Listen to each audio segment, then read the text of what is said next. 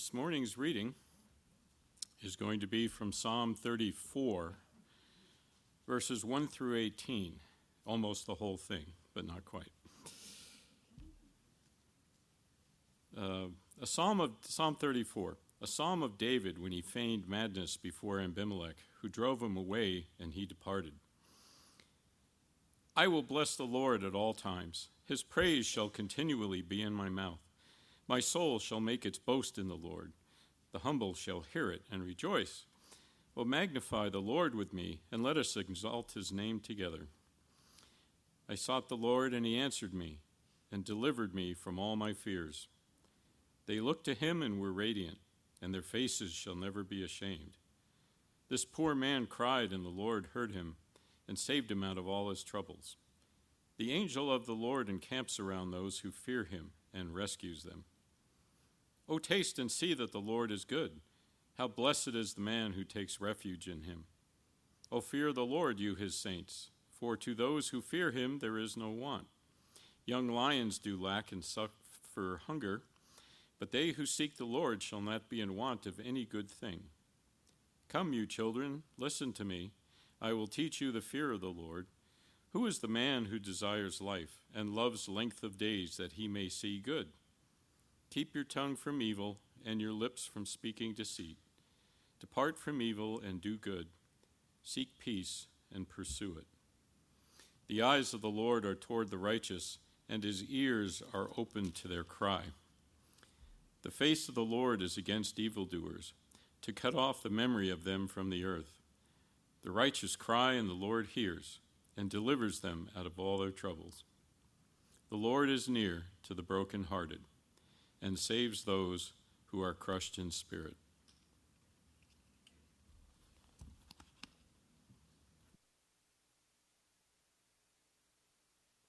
Good morning, everybody. Um, want to invite our children to Children's Church. Kathy will meet you at the back there.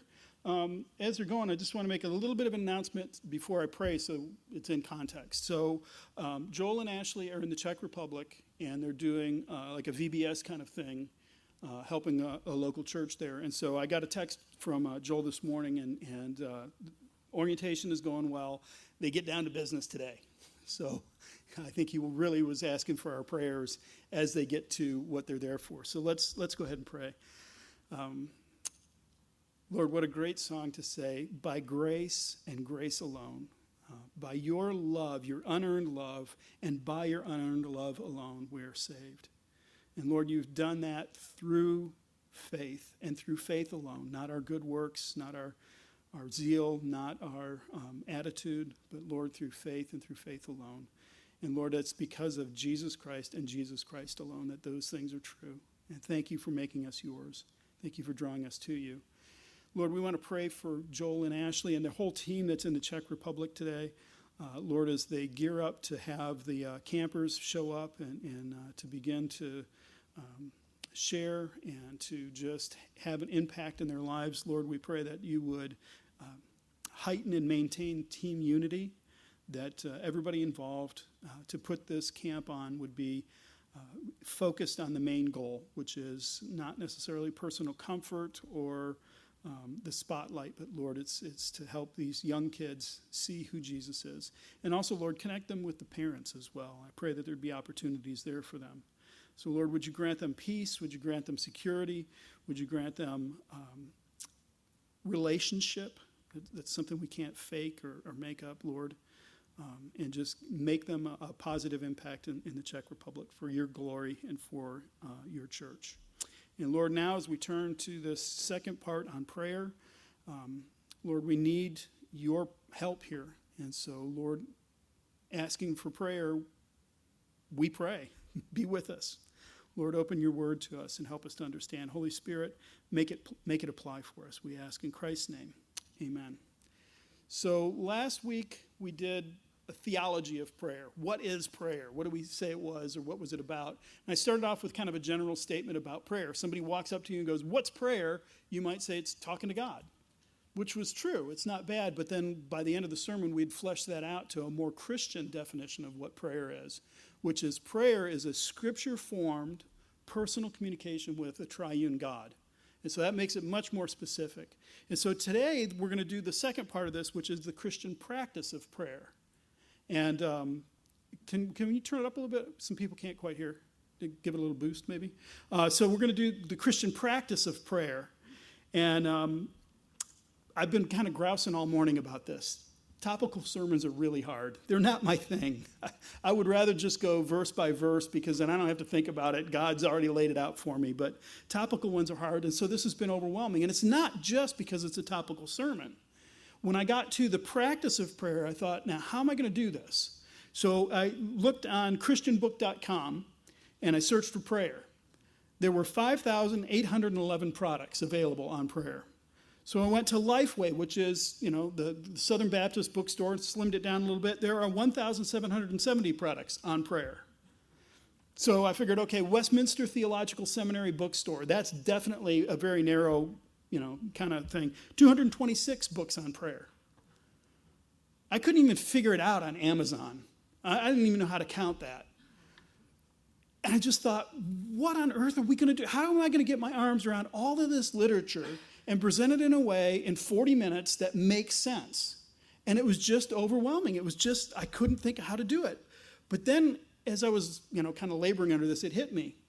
There are a lot of books on prayers. There is a ton of literature on prayer. And, and the reason that there is a ton of literature on prayer is because people are interested in prayer and find it difficult. So they demand more books. And this isn't just recent books. This has been going on since pretty much the close of the canon. You can go through the church fathers and see them writing on prayer. Augustine answered somebody, a woman asked, How do I pray better? And Augustine in the fifth century said, This is how you do it. Luther at the Reformation, he wrote a pamphlet for his barber. His barber said, Luther, how do I pray? And on and on it goes. It, it's difficult to pray. And, and so people want answers to this. There is a man named um, Dean C.J. Vaughan. He was a 19th century Anglican scholar. And he once said, If I wish to humble anyone, I should question him about his prayers. I know of nothing compared to this topic for its sorrowful self confessions. So you're not alone, brothers and sisters. Oswald Sanders, who quoted the other guy, uh, he's a 20th century missionary and uh, author. In his book, Spiritual Leadership, he said, most of us find it hard to pray. We do not naturally delight in drawing near to God. We sometimes pay lip service to the delight and the power of prayer. We call it indispensable. We know the scriptures call for it, yet we often fail to pray. So is this just a product? I mean, these are all, you know, more recent folks. Is just this a product of modernism, of modernity, of the idea that, you know, this material world is all there is? Um, well, no, because there's somebody before that. There's a man named uh, uh, Paul Bunyan, and he wrote the book, um, or John Bunyan, I wrote Paul. Paul Bunyan was the guy with the ox. I don't think he prayed, he chopped things down. John Bunyan is, the, uh, is a 17th century uh, pastor, preacher, and writer. He wrote one of the best selling books ever, which is Pilgrim's Progress. He was arrested because he was in England, Puritan England, and he was not licensed to preach. And so they arrested him. And all he had to do to get out of jail was say, I promise I'll never preach again. Instead, he stood at the bars and preached out the window to anybody who would pass by and listen. This was a man who was dedicated to the Lord. So he must have surely had an easy time praying, right? Well, he happened to write on prayer, another one. And what he said is, he says, As for my heart, when I go to pray, I find it so loath to go to God and when it's with Him, so loath to stay with Him, that many times I'm forced in my prayers to beg, first beg God that He would take my heart and set it on Himself in Christ, and when it's there, that He would keep it there. No, many times I know not what to pray for. I am so blind, nor how to pray. I am so ignorant. Only blessed be the grace of the Spirit who helps our infirmities. So, brothers and sisters, if you have a hard time praying, like I do, if it's a struggle, please know you are not alone.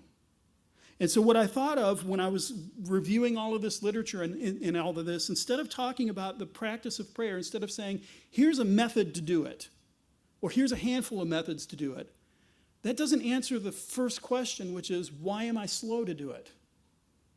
So, when it comes down to it, the, the best method for prayer is the one you will actually do, right? There are plenty of books on, on, on ways to uh, structure your prayer life and, and prayer cards and prayer journals and those kind of things, and they're all great. And I'll probably even mention some of them. But I don't think that's going to solve our problem of how do Christians practice prayer? How do we get to the point where we go, I'm going to pray? And so, what I want to do this morning is talk about that draw to prayer. What is it that pulls us into prayer? Now, I was helped by a book on prayer. Get a theme going here? Um, I, was, I was at Wits End. I met with a couple of pastor friends of mine, and I confessed my, my utter confusion. And a friend said, Well, take a look at John Starke's book, The Possibility of Prayer.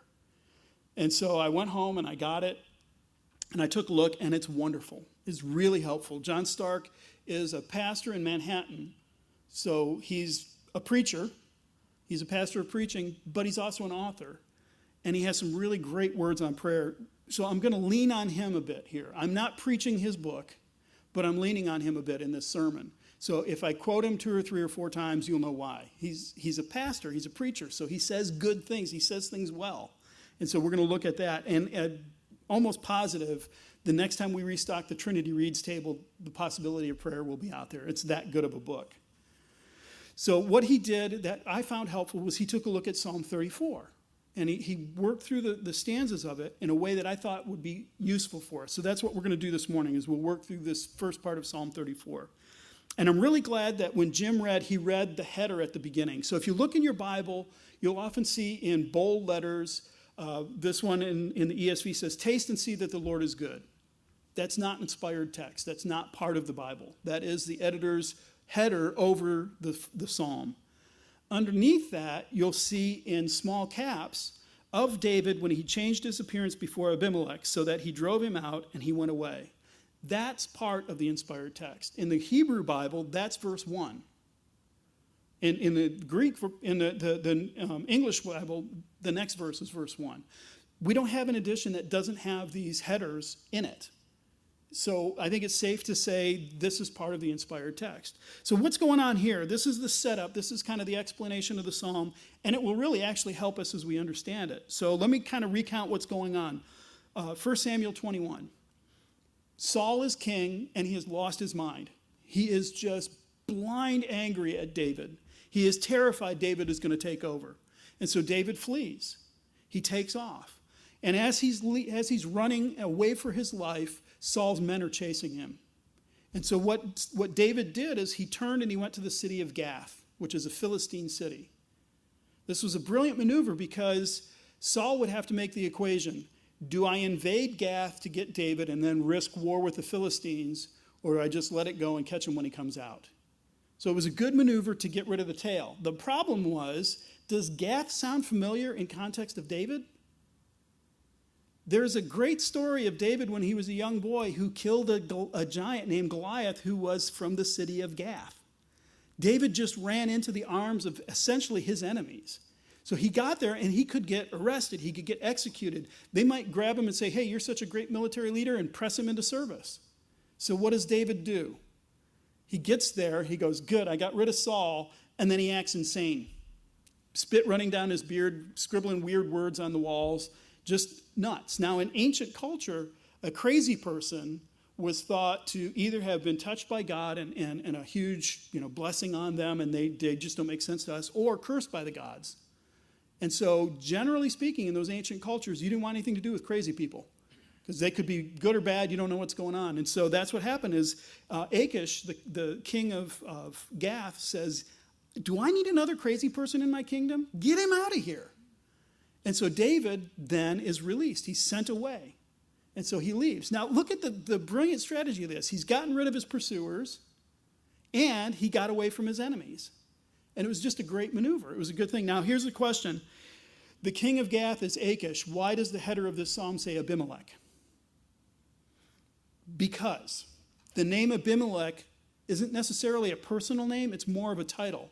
It consists of two Hebrew words, Abi, which is my father or the father of, and Melech, which is the Hebrew word for king. So the title Abimelech is father of the king. And so, of course, who's the father of the king? Well, he's a king before the king who takes the throne. So it's probably speaking in that kind of reverential term, the, you know, more generic term of uh, royalty than it is the person. So this is Achish. Uh, is the king of Gath, and that's who drove David away. So that's the context of it. That's the story behind Psalm 34. So let's take a look at what Psalm 34 has to say about prayer, which is not specifically named in it, but you'll see it really applies. So Psalm 34, verses 1 through 3 I will bless the Lord at all times, his praise shall continually be in my mouth. My soul makes its boast in the Lord. Let the humble hear and be glad. Oh, magnify the Lord with me, and let us exalt his name together. So, David's response to his brilliant tactical escape from Saul and his enemies was not, Man, am I good. Check me out. Did I pull that one off? It was my acting. It was obviously my great acting that I could do the spittle and the, the babbling and all. I, you know, I pulled it off. David is smart enough to know there were tremendous risks in this whole thing. What happened if the, the men from Saul caught him before he got to Gath? He's dead. What happens if he goes rushing into Gath and word gets out that David's here? Because what they say in Psalm 21 is they go, This is David who has said Saul killed his thousands, but David is tens of thousands. And that's us. We're the ones he killed. What if, what if the uh, Gathites, the Gathians, the people of Gath, just arrested him and executed him on the spot? It was tremendously risky. So, yes, it was brilliant, but it was also totally in God's hands. So, his response is not, What a smart boy am I, but rather, I will praise the Lord at all times. His praise will be continually in my mouth. The only reason this scheme worked is because God made it work. Had I been on my own, I'd be gone. So he, he begins by praising the Lord, and he makes this tremendous promise. He says, His praise shall continually be in my mouth. Does that sound kind of familiar? Last week I quoted from 1 Thessalonians where Paul said, Pray continually. His praise will continually be in my mouth. Does that mean that David never spoke another word except for the praise of God? Well, no. Does that mean that, that we should pray and never do anything but pray? Every moment of our life should be consumed with prayer? No. But what it does say is our attitude, our approach, our life should be oriented in these ways. So when David says, His praise will continually be in my mouth, how can he orient his life in that direction? How can he say, My life will be geared towards praising God? The answer is kind of surprising boasting. He's going to boast. That's what's going to orient his life towards God. Now, in the Bible, there's good boasting, there's neutral boasting, and then there's really bad boasting.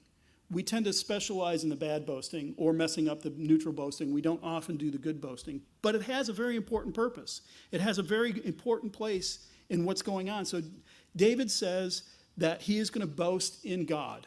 He says, My soul makes its boast in the Lord, not in me, but in the Lord. That's the good kind of boasting. The neutral kind of boasting is um, if you get, a, we got a new refrigerator. And when people come over, I, I tell them about our refrigerator. The best thing about this refrigerator is the ice. It's soft ice. I mean, I, I didn't even know that when I bought it. I'm boasting in my refrigerator. We got our bathroom remodeled. If you come over, I may marshal you into my master bathroom so you can admire how wonderful my bathroom is. I'm boasting in my bathroom. You could boast in a new job or a pay raise or you found the perfect blouse or you know, whatever it is. There's tons of things that you boast in. Boasting can be good or it can be bad. What it means, though, at its root is this is what I find delightful. I found something beautiful here. It's something I desire, and I want to share it with you. I want you to see it. That's boasting. So David says, I will boast in the Lord. So go ahead and put the picture up. So I want to show you this, this picture real quick. So this was probably 1995, I'm guessing, 1994. I was in, in, in Korea until 1994, and the guy on the far left over there, he was in Korea with me. So I'm guessing it was 95. And um, the other way you can tell it was 95 is because if you look at the uniforms, we got the battle dress uniforms, the, the desert camo, and when we got those in the early 90s, you had stripes and name tapes and everything, but they took it off and they put these little stupid leather patches on, and you couldn't tell an officer until you were right on top of him because he had this stupid little leather patch, no, no insignia or anything. And so I'm guessing it's probably around 95. Do you see what I just did? Who's the most significant person in this picture? Is it me? The one you care about is the gentleman in the middle wearing the flight suit, General Chuck Yeager, a World War II ace in the F, uh, P 51 Mustang. the man who broke the sound barrier for the first time and lived to tell about it. One of the greatest test pilots we've ever seen, and I blew him off. I talked about me. That's bad boasting. What good boasting is, is when you recognize in this picture, I am not the most important person. I, I, am not the central thing. I'm not the one everybody's eyes went to when I put this picture up. You need to remember that when it comes to boasting and boast in the right things. So, what should you boast in? When you come to looking at your life and you're, you're, you're anticipating troubles or, or triumphs or whatever it is, you don't look and go, dude, it's all about me. I am so cool. You are not the most important picture, person in that picture. You are not Chuck Yeager. Sorry, you're just not. You have to say, there's something more going on here. I need to back off and go, okay, who's the most significant person in this picture? God. God is the most important person in this picture. Yes, I escaped from uh, Saul's men. Yes, I escaped from the Gathites. Yes, I got away from the Philistines. But you know what? I'm secondary. God is the most important thing. And so we're going to boast in what's most important to us. Boasting in the Lord, this is the quote from the book boasting in the Lord what he says is it's an act of pushing what is most lovely, that is God, into the center of our desires. When you're boasting, you're pushing God to the center of your desires. I'm not in the center of the picture.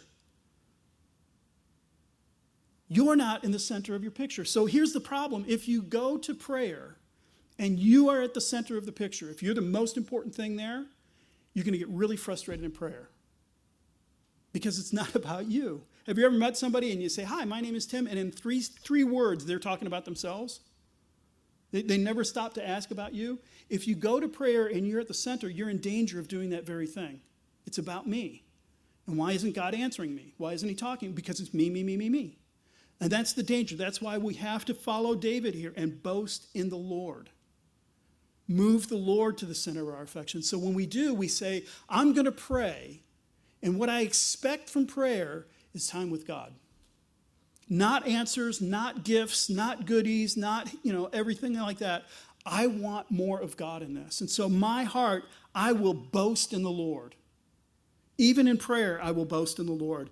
And what did I say before? I said what hum- humility is, is saying, I agree with God as to who I am. That's what humility is. And that's what David says. When we put God at the center, when we make him our boast, let the humble be glad. Let the humble hear and be glad. It's good news to the humble to say, God is the most important person picture or person in this picture, not me. But I get to be there. It's, it's good news that I get to be there. That's great. So that's humility, and that's what he's calling us to. David is demonstrating for us this is what it looks like to have God at the center as you're humble. And then the other part that he says is verse 3 Oh, magnify the Lord with me, and let us exalt his name together. What did I do when I got a refrigerator? I talked to everybody about it. I got this new fridge. When you have something you absolutely delight in, move to the center of your desires, you can't shut up about it. You tell other people. Why? Because a joy shared is a joy doubled. I get to enjoy that. I want you to enjoy this with me. I want you to be happy with me. So when we've moved God to the center of our desires, we're going to pursue Him in prayer. I want more of you in prayer, not more of me. And then when I get more of you, I'm going to tell other people about it. I just can't shut up about it. So maybe the answer in that, in the context of prayer, is how can I pray for you? I, want more of God. I want more of God in your life too. And how can I pray for you? What can I do? So, what we have to do, first of all, is David tells us we have to center our heart. But we have to center it on God, not ourselves. So, the next section, verses 5 through 7. David says, I sought the Lord, and he answered me and delivered me from all my fears. Those who look to him are radiant, and their faces are never ashamed. The poor man cried, and the Lord heard him and saved him out of all of his troubles. The angel of the Lord encamps around those who fear him. So Starke again says, Seeking the Lord is not asking for something of God. So when David says, I sought the Lord, he was not saying, I sought the Lord so that I would get that new refrigerator. I should have a picture of the refrigerator up there. That's, that's at the center of this sermon. But what he's saying is, he says, I sought the Lord for the Lord's sake, not for my sake. I sought the Lord. So seeking the Lord is not just asking something for him. Seeking a thing and asking God for it is moving him out of the center again. David is seeking the Lord for himself, for who he is. And here's the great promise He answered me. So as David's fleeing, he's, he's running from Saul's men and he's trying to figure out what to do. He cries out to the Lord and he, he embarks on his plan. And the Lord heard him. He delivered him. So prayer is this personal communication, right? It's, it's not speaking truth into the universe or good things into the universe or something. You are addressing a person, not a human person, but a person. And so it's personal communication. It is, Lord, let me call out to you. I want more of you. I, I, seek you in all of this. And since the Lord actually cares about you, since He's very interested in you, He wants to hear what you want, even though He already knows it. He wants more of you. And that then means you'll want more of Him. So if you go to prayer and you don't start with your laundry list, Lord, the, the, um, the sink's backed up. Um, I'm a little bit worried about making payday. I don't know if I've got enough money. My car's acting funny. Um, my, my kids are in school and they're not doing great. And, and you don't go to him with this laundry list, but instead you come to him and say, Lord, I just want more of you. Who are you? Show me more of who you are. Do you lose in that equation? Do do you go, I, I didn't gain all of those other things? Not at all. I mean, that's what C.S. Lewis said. He said, if you aim at heaven, you will get earth thrown in. If you aim at earth, you'll get neither. Similar thing here. If you aim at God, you'll get everything else thrown in. If you aim at just the stuff, you've got a pretty good chance of missing it. So here's the benefit you seek God and you gain everything else. That's what Jesus said in uh, Luke 12. He said, And do not seek what you are, yeah, do not seek what you are about to eat or what you are. No, let me try that again. I blew it. and do not seek what you are to eat or what you are to drink, nor be worried. For all the nations of the world seek after these things, and your Father knows, what you, knows that you need them. Instead, seek his kingdom, and these things will be added to you. So, what do you lose by seeking God first? Absolutely nothing. What do you gain? You get God first. And then he knows what you need, and he will add all these things unto you. He's talking about food, what you're, what you're worried about eating. That, that's a tremendous promise in prayer. But the promise is seek the Lord first. I will seek him. Those who look to him are radiant, their faces are never ashamed. What do they lack? Have you ever met somebody like that? You just meet them and they're, man, there's something about this person. This is a person who is seeking after the Lord first, and they gain all those other things. It's great news. So you have to, first of all, center your heart, then you seek the Lord, and then the next thing you have to do is tune your tastes. So here's what he says next in verses 8 through 10. Oh, taste and see that the Lord is good. Blessed is the man who takes refuge in, in him. Oh, fear the Lord, you saints, for those who fear him have no lack. Young lions suffer want and hunger, but those who seek the Lord lack no good thing. So, what we have to do is we have to tune what our appetites are after. What's our desire? Now, this isn't the, where the thing starts, right? This is seek the Lord. You know, this has already brought us to this point. But your tastes are what's important. We are basically creatures of desire. We're built to love and we will seek, we will gravitate towards the things that we desire. So, what we have to do is tune our tastes. And, and Starke again, quoting him one more time. If we've grown accustomed to foods that are superficially sweet, Good food with complex and subtle flavors can taste bland or bitter. But if we refrain from sugary foods for a while, we begin to experience flavors we haven't noticed before. Once our palate has been cleansed and we've experienced the depths of flavor on offer, it's less appealing to go back. Kind of the opposite of that, I was drinking Diet Coke for a long time, and then I switched to regular Coke, the sugary kind. And the, the change was jarring because it was so thir- syrupy and thick. And then when I went back to Diet Coke, I was like, this stuff is really bitter. The point is, you can tune your tastes. You can adjust them. You can make them taste different ways. The American diet is the way it is because it's been tweaked by the food industry. I ordered black pepper chicken from a, um, a Chinese restaurant, and when it got delivered, the first bite I got was all sugar. I didn't taste any black pepper in it. It was terrible because that's what Americans prefer. Why do we do that? Because if you eat more sugar, then you want more, and it's, it's, a, it's a vicious cycle. But you can tweak, you can adjust your appetites. But you have to work at it. You don't just say, well, today I'm not going to eat that stuff. You have to stick with that for a while, and your taste will begin to tune. It will begin to adjust. You'll be able to taste things differently. So recognize that the world around us is arrayed to distract you. It, it's just built that way. The, the video games that we have or the, the social media posts, they are designed, they are engineered to give you dopamine hits in your brain. When dopamine hits your brain, it's feel good. And so every time somebody likes or thumbs up your post or reposts it or you know, comments or something, that's a dopamine hit and it draws you back to it. It's designed to draw you away to their platform and to distract you and keep you on there for us, we have to be aware that these, these flashing images, these death scrolls where you just keep scrolling after one after another, after another, after another, the reason they work is because they're triggering your brain on these, these positive hits every once in a while. And it's different times, so you don't know when to stop. You have to fight that. You have to say, that's the sugar in the diet that I need to get away from. And instead, go to something that's more subtle. The Lord is there. And we have to tune our taste to him. But it's difficult because he says, Listen to me, and um, he says, Taste and see that the Lord is good. Blessed is the man who takes refuge in him. Do you take refuge from good things? Oh my gosh, somebody's going to show up at my front door with a suitcase of money. I better take refuge from them. No, you run to, to good things. What he's saying here is taste and see that the Lord is good and then take refuge in him. Flee to him when those struggles come. This is something I had to do this, this past week is I had um, Call of Duty Mobile on my iPad. And I just love that game. It's a lot of fun. I had to take it off my iPad because what I found I would do is I would be working on something, I'd get into a thought, I'd get reading, and okay, that's a good idea. And then I'd stop for a second, I'd play that game, and it was like somebody hit a reset button on my head.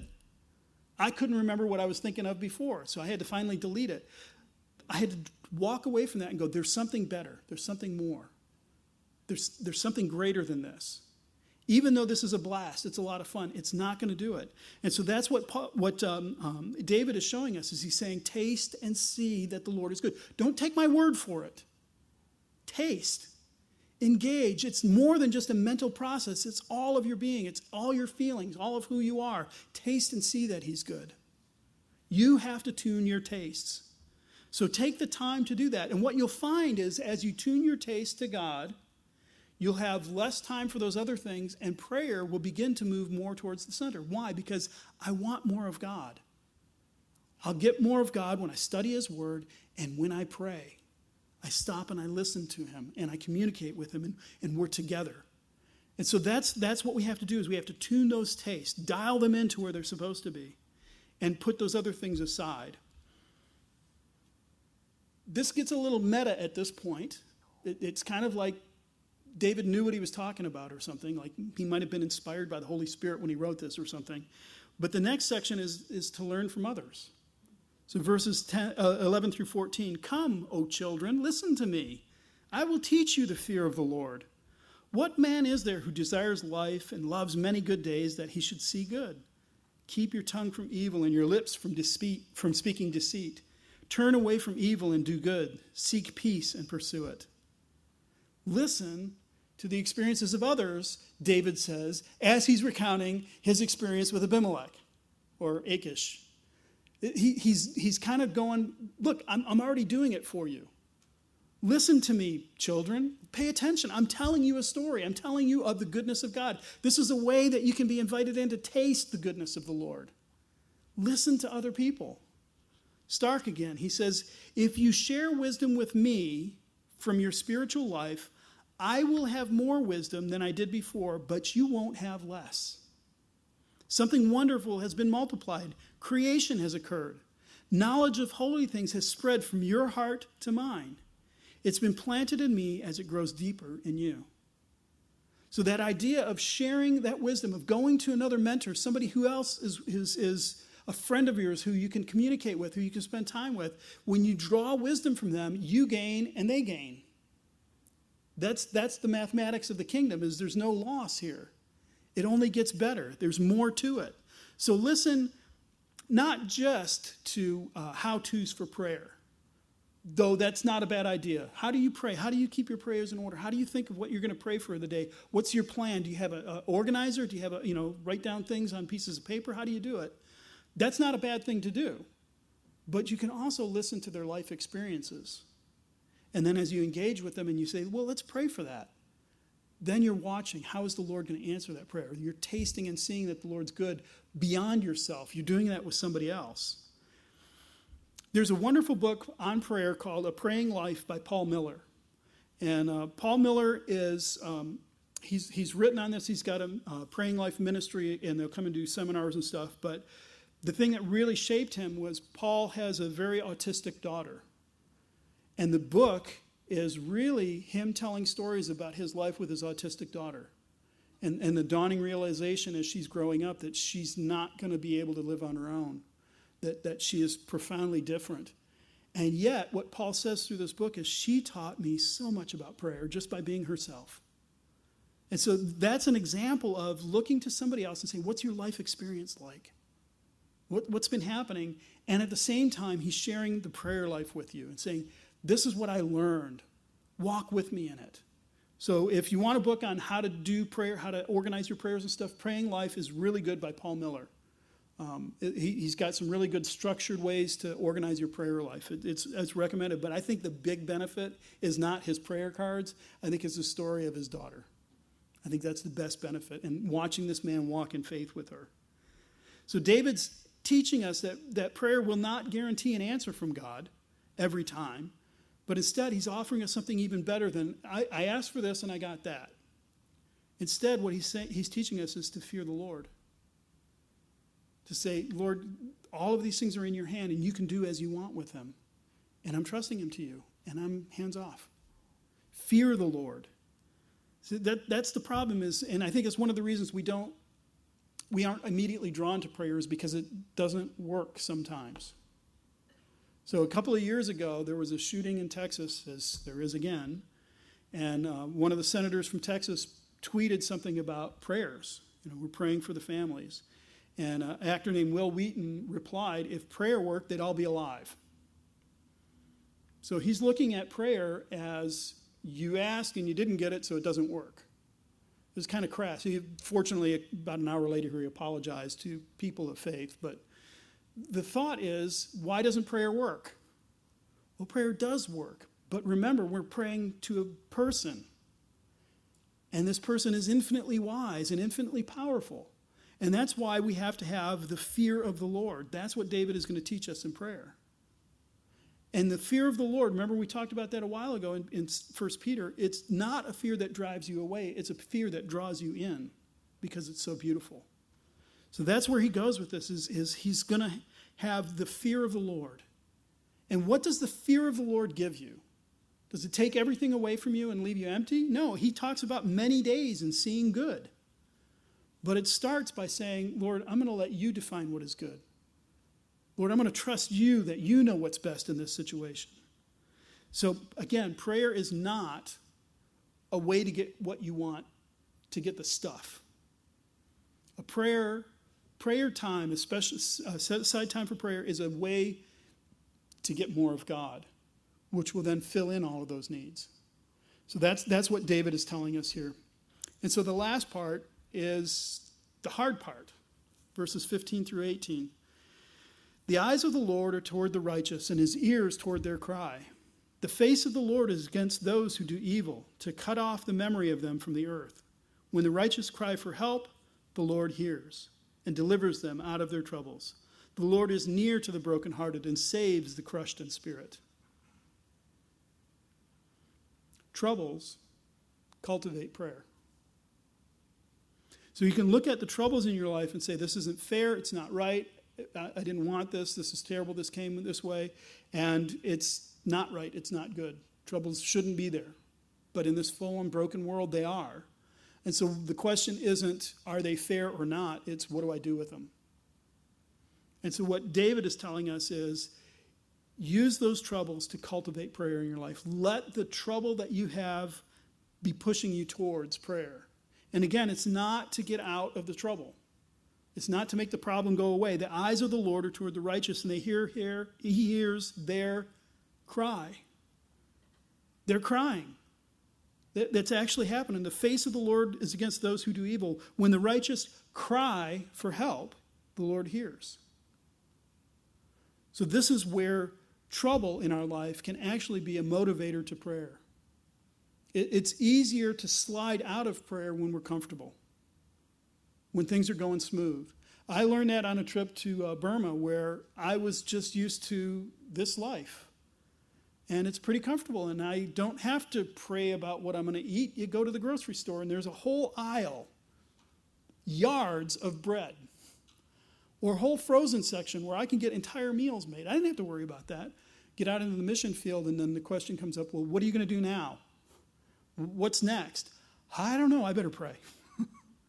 it's a great opportunity to learn how to pray. It's hard for us to pray in this situation because we're comfortable, because we're secure. Praise God that we're comfortable and secure. I'm not complaining. Lord, I'm not complaining, I promise. But that can be a hindrance. It can be a real struggle to prayer. So when troubles do come into your life, pray against them. Pray to be delivered for them. Cry out to the Lord. Why did God deliver Israel from Egypt? Because their cries reached his ears. He heard them. You can go through scripture after scripture and say that's, that's what happens is God hears and he delivers his people. That's why Jesus came. Is he heard our cries and he came to deliver us. So we were, when we run out of our own resources, that's when we stop counting on ourselves and we go, I need the fear of the Lord. That, that's the picture that David is painted for us. Now, there's another stanza after this, but I didn't want to take too much time on it. So, just a reminder again how do we cultivate this, this sense of prayer? How do we get to the point where we want to pray, where it's not so foreign to us? Center your heart. You can do that. You can center your heart. You can boast in the Lord. You can look for those things, write them down. When you're reading the scriptures, it's helpful to stop every once in a while. You ever read and you, you read a, a sentence and you go, wait a minute, I've read the Bible a dozen times. I don't remember reading that before. And stop then and meditate on it and look at it. Have you read something and you go, that's weird? I don't understand that. That's a weird way to say that. Stop and meditate on it, chew on it. Or if you read something, you go, oh my gosh, that is so beautiful the way they said that. That's, that's a time to tune your heart, to cultivate your heart towards God through His Word. Tune your tastes. Recognize the sugar in your diet and cut it out. You can indulge it once in a while, but don't make it the major portion of your diet. Tune your tastes to want something better, something more savory, something more rich than those cheap, quick dopamine hits we get from our culture so much. Learn from others. Take somebody out, talk to them. Just sit and chat and share your life with them. Be listening for opportunities to pray. How can I pray for you? Oh, that's I'm sorry that happened. I'll pray about that. That's great news. Let's pray. Learn from others. We God saved us into community on purpose. And then finally, troubles are not happy. They're not supposed to be there. We'd rather they weren't, but let troubles cultivate your prayer life. Let, let that draw you into it. So, with all, all four of these things, you have to be intentional. There has never been a person who drifted into a rich prayer life. There have been people God has dragged into a rich prayer life by amplifying troubles and, and uh, difficulties in their life, but nobody just sat there and drifted into it. You have to be intentional with these things. And if you don't do the first three, center your heart, tune your taste, learn from others, when troubles come, you won't actually let them cultivate prayer because you, your heart's not ready for it. Now, God can overrule this and He can start with trouble and drive you to prayer. Would you rather do it the right way and kind of, you know, arrive there in a good place? Then, then, then let's follow what he has to say here. Trouble will be a big challenge if you're not already approaching those kind of things in prayer. So, this is a lesson from David there's so much more that could be said on prayer. I mean, like I said, how many books? 5,000 something?